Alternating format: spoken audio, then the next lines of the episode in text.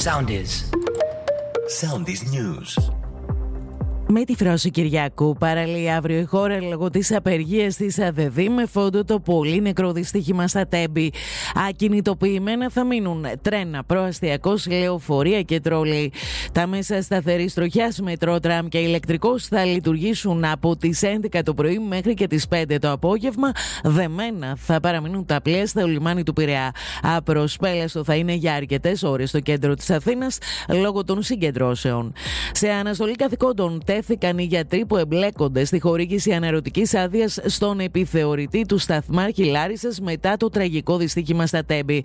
Παράλληλα, οι εμπλεκόμενοι γιατροί παραπέμπονται και στο Πειθαρχικό Συμβούλιο. Η ένορκη διοικητική εξέταση έδειξε πως ο επιθεωρητής πήρε αναρωτική άδεια χωρίς καν να υποβληθεί σε εξετάσεις. Εκτός των ψηφοδελτίων του στη Μαγνησία θέτει το Πασόκ τον εμπλεκόμενο γιατρό του νοσοκομείου Βόλου. Ευθύνες και στο νεκρό μηχανοδηγό του Intercity ρίχνει σύμφωνα με πληροφορίες ο μοιραίος σταθμάρχης της Λάρισας. Όπως αναφέρει στην απολογία του, θα έπρεπε και ο μηχανοδηγός να έχει αντιληφθεί και να τον ενημερώσει ότι είναι σε λάθος κατεύθυνση. Τις έρευνες για τα αίτια και τις ευθύνες της τραγωδίας συνεχίζει η δικαιοσύνη.